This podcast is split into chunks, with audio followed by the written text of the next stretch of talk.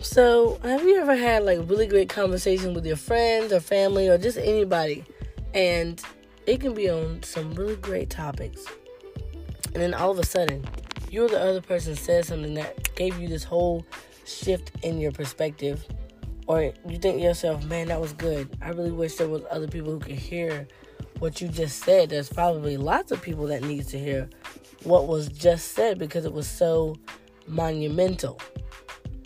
Me too.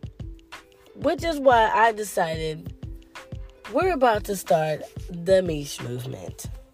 This will obviously be podcast solo dolo, podcast with guests, conversationally.